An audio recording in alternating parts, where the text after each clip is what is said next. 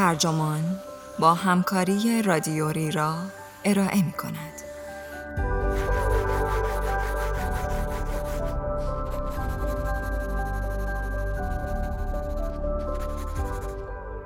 با خیال راحت نقاشی های فرزندتان را دور بیاندازید. این عنوان یادداشتی است به قلم ماری تاونزند که در سپتامبر 2018 در وبسایت آتلانتیک منتشر شده و ترجمان آن را در مهر 1397 با ترجمه نجمه رمزانی منتشر کرده است. من رفیع پوستی هستم.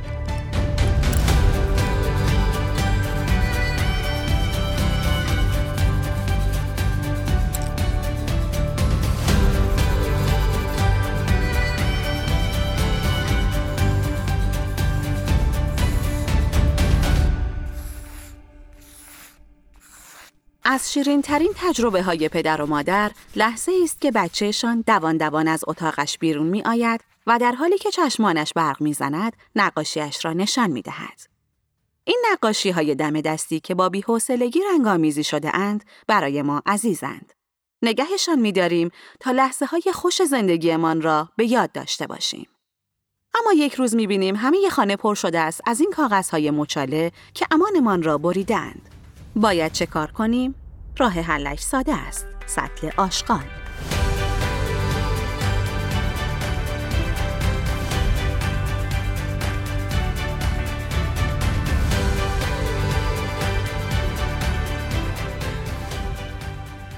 بچه ها یک ریز در حال تولید آثار هنری هند.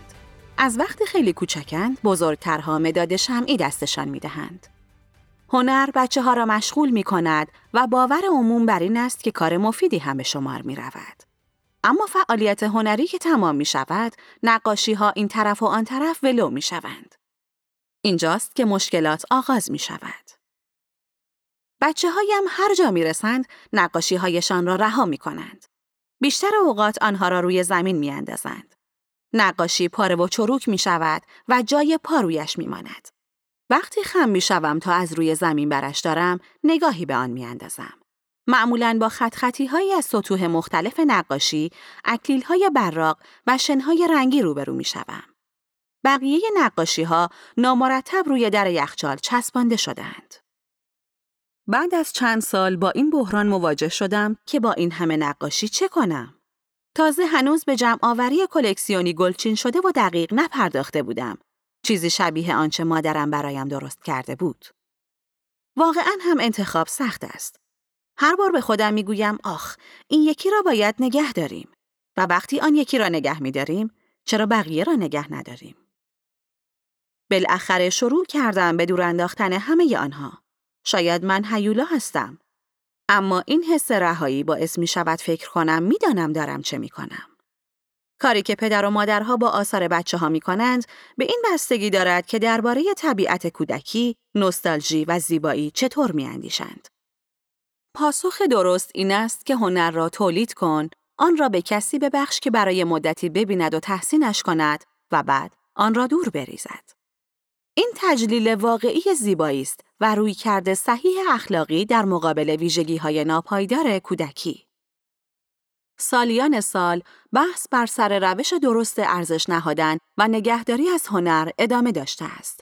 برای نمونه مشهور است که سقرات تمایل داشته که کل آثار هنری را دور بریزد. زیرا هر نمایشی به حقیقتی دروغین می انجامد. اما شاگردش افلاتون به شدت به حفظ آثار خود اهمیت می‌داد. او گفته های بلندی درباره تولید آثار هنری در جهت تداوم جستجوی حقیقت دارد. سقرات احتمالاً سوال می‌پرسد که کودکان با خلق هنرهای تصویری در سالهای اول زندگی به چه چیزهایی دست میابند. به خصوص وقتی که این هنر ارزش زیبایی شناختی چندانی هم ندارد. آیا سند این تلاش های ابتدایی ارزشی خاص فراتر از زیبایی شناسی دارد که ارزش نگهداری داشته باشند؟ آیا این نوع نوستالژی ها برای روح مفید است یا در نهایت نقطه ضعفی است که نمی‌تواند رضایتی به دنبال داشته باشد. آقای راجرز دوست داشتنی در حمایت از تمرین هنر حتی قبل از رشد مهارت‌های فردی استدلال محکمی ارائه می دهد. او در عبارتی که حالا در اینترنت جاودانه شده گفت کارم خیلی خوب نیست اما همین که چیزی بسازم حس خوبی داره. همانطور که الگوی کتاب های رنگامیزی بزرگسالان نشان می دهد، این توصیه بسیار دامنه دار است.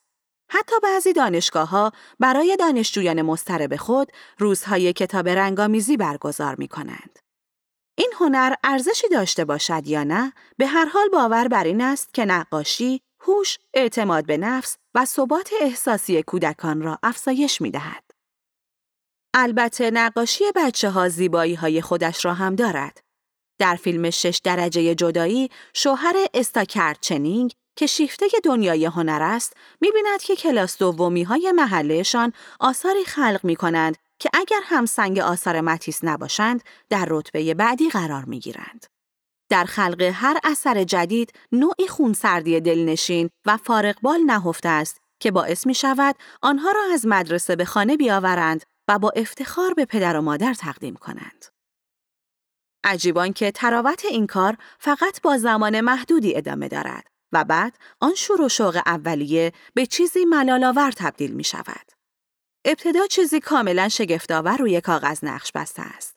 اما دیری نمیگذرد که تمام اشتباهات و کمبودهایش نمایان می شود. در آخر این نقص بر بقیه اثر سایه می اندازد. در نهایت اگر به اندازه کافی به اثر خیره شوید، رقتبار می شود و توهی از معنا. در بهترین حالت نشانه ای می شود از اینکه کودک به لحظه زودگذر دیگری از زندگیش وارد شده و دارد چیز دیگری را رنگامیزی می کند. بحران هنر کودکان از همین جا آغاز می شود. زمانی که نقاشیشان در آن واحد مهم و آزاردهنده به نظر می رسد. شاید این احساس ناشی از این باشد که عمیقا به میرایی خود می اندیشیم. اخیرا مادرم و مادر همسرم مشغول دور ریختن وسایل اضافی خانه شدند. سیلی از چیزهایی که دور ریختند روانه خانه ما شد. جعبه هایی پر از مدال های دوران مدرسه، روبان، کاغذ، طراحی و نقاشی. بعد از وارسی جعبه اول، همسرم می‌خواست بی معطلی همهشان را دور بریزد. اما این کلکسیون که مجموعه کامل دوران نوجوانیمان بود، آنقدر برایم ارزشمند بود که نمی‌خواستم یک دفعه همه را دور بریزم. بعد از جعبه دوم، دیگر حجم وسایل خیلی زیاد شد. نگهداری این کلکسیون یک جور بازخواست از خودمان بود. بازخواستی آنقدر دشوار که از پسش بر نمی آمدیم. وقتی نوبت به آثار هنری می رسد، این نشانه خوبی نیست.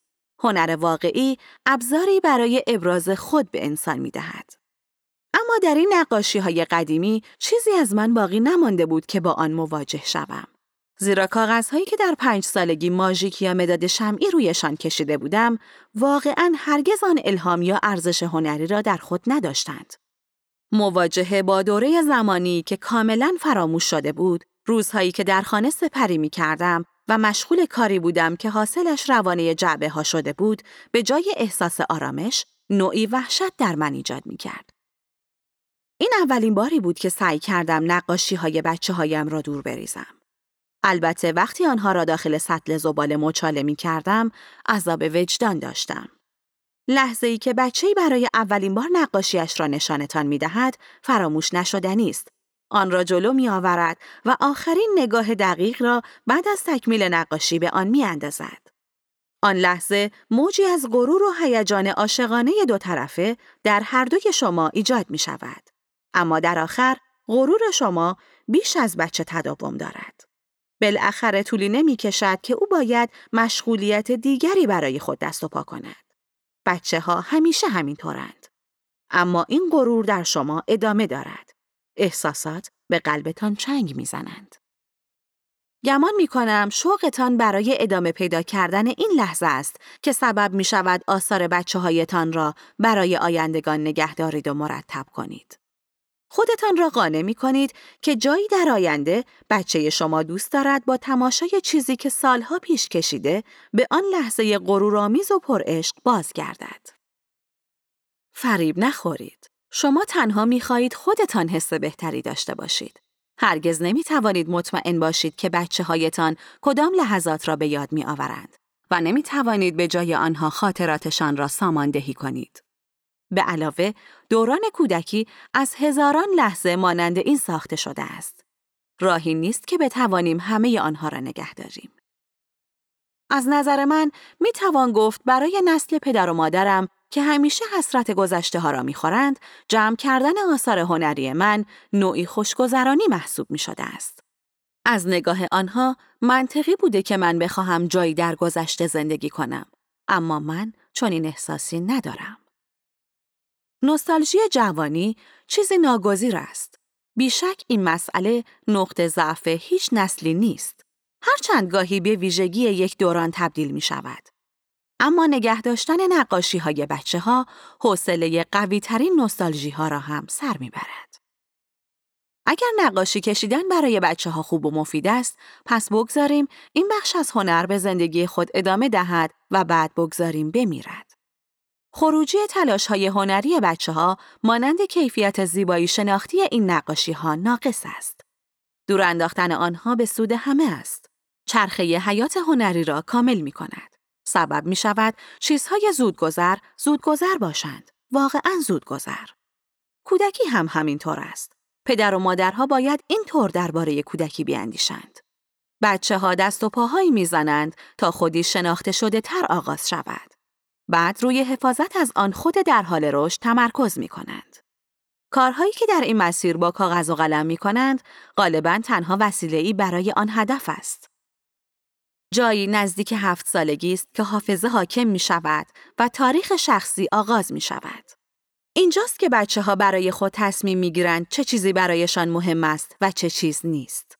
البته نباید چیزی را که بچه هایتان می خواهند نگه دارند دور بیاندازید.